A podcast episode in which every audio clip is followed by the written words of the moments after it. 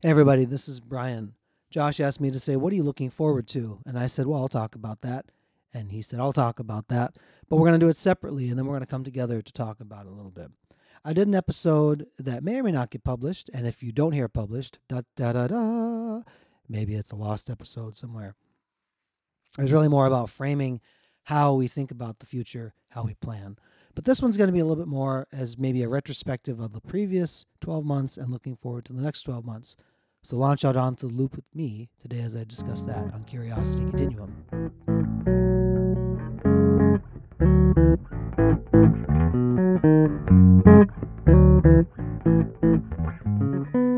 All right, folks. So again, I'm Brian. Curiosity Continuum is an industry-innovating, non-traditional company passionate about growing wisdom in the next generation. We are the essential bridge between the analog and digital worlds by creating collaborative communities that unleash the power of adaptive expertise and innovation needed to thrive in the 21st century. We combine and mix essential elements needed to empower people to succeed in new ways not possible outside of a creative, thoughtful, diverse community of fellow curious people. And you can follow us on your favorite podcast app and visit us at curiositycontinuum.com. So this rhythm and roll is something that Josh and I talked about. And this has changed over time. We actually had different versions of it. If you go back to older podcasts, you'll hear that old rhythm and roll. Why is this important? It's because we say this at the top of every episode so that you have context for what's going to come or how you might apply it. And this is really our steering vision statement still for what's happened and where we're headed. So I want to take this a little bit at a time and tell you about what I'm excited about in this next coming months, framed against the rhythm and roll that you heard at the top of every episode. First, there's a welcome, and we introduce who we are, and we welcome you to what we're doing. So in this coming 12 months, as Josh and I do our work, we welcome other people into the work that we're doing to help them do the work that they're doing. And this should be conversation starters and helping them reframe what they do to spark that inspiration. That's what we want to be.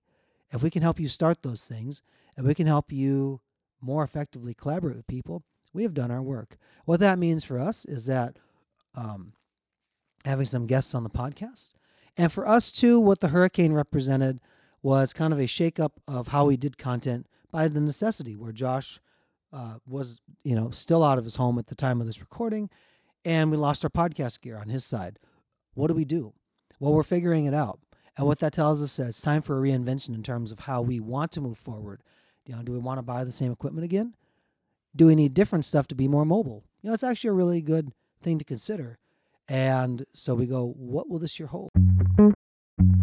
All right, I'm going to move on to the next component where it says, Curiosity Continuum is an industry innovating, non-traditional company passionate about growing wisdom in the next generation. We chose this statement on purpose because we want the applied knowledge, and that's wisdom. Wisdom is knowing how to apply the knowledge you have in a particular situation, and that speaks to our contextual awareness. And what we're hoping is this, is in a world where there's a lot of knowledge, we really want wisdom in the application of that for ourselves.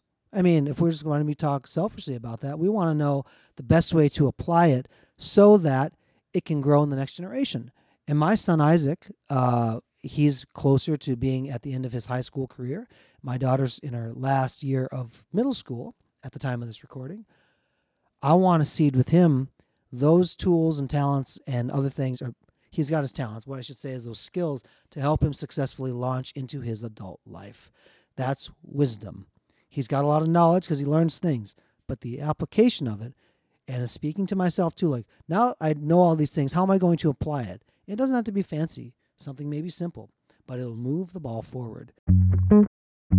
Next part I'm going to talk about, and you know what? My screen keeps going to sleep, and I don't know why, but I'm still recording. So here we go, folks.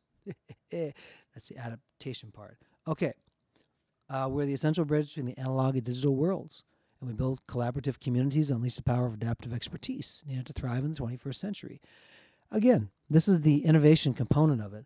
If you bring the real world together with what's happening in the digital world, and you bridge those two things together, you'll find a way forward. People have learned that the way that they thought life would work in the real world doesn't work anymore. And people are finding other ways to leverage the digital world in order to make an economy for themselves to be able to affect their real life. Also, what we've seen, though, too, in just recent days is how NFTs and other things have kind of hit the skids. People are looking at, how do we regulate this stuff? What's going to happen? How is this thing actually put together? What does that mean? Well, it means that some of the digital frontier isn't fully baked as we thought it was, or it was, and we're going to have to kind of reframe that. So how does it actually work so people's wealth and things are protected in the real world? I also think about an episode that we did. We're talking about the mission back to the moon by NASA, because it's preparing us to launch to Mars. Now, that's going to be a whole lot of digital innovation to model and get things ready to inform the analog realities of building stuff. And why do I say that? Is because there are things that Josh and I want to explore digitally in far terms of building communities out, but that should have a real world translation. And so for us, we are working on plans like that to be able to move that forward. Next part of this, we combine and mix essential elements needed to empower people to succeed in new ways, not possible outside of a creative, thoughtful, diverse community of fellow curious people. Well, not everything is needed for you to do what you do.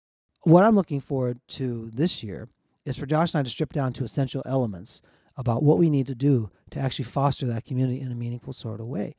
We want to be able to bring people in now in a way where it exposes different groups of people in a mixer, not just in a random sense, but in an on-purpose sense.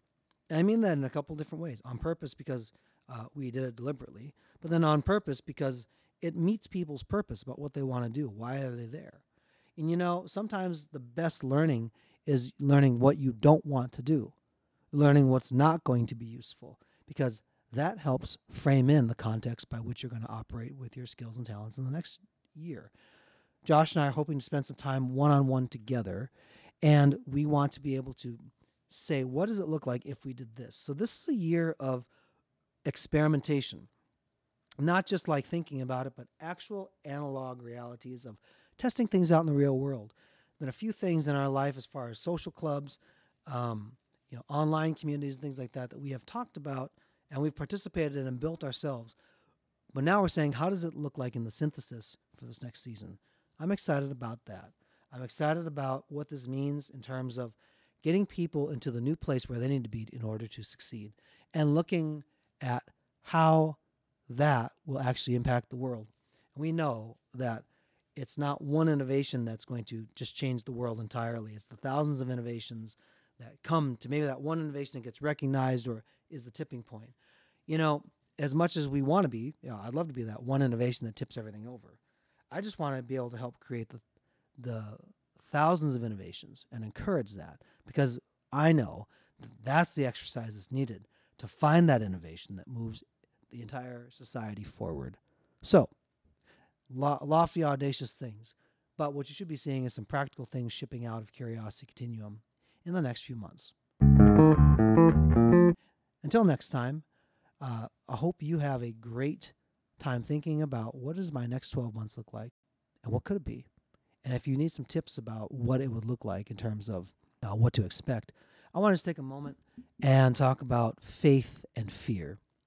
I'll leave you with this thought. You know, faith is a thing, the evidence of things hoped for. We haven't seen it yet, right? That's the hope. That's faith.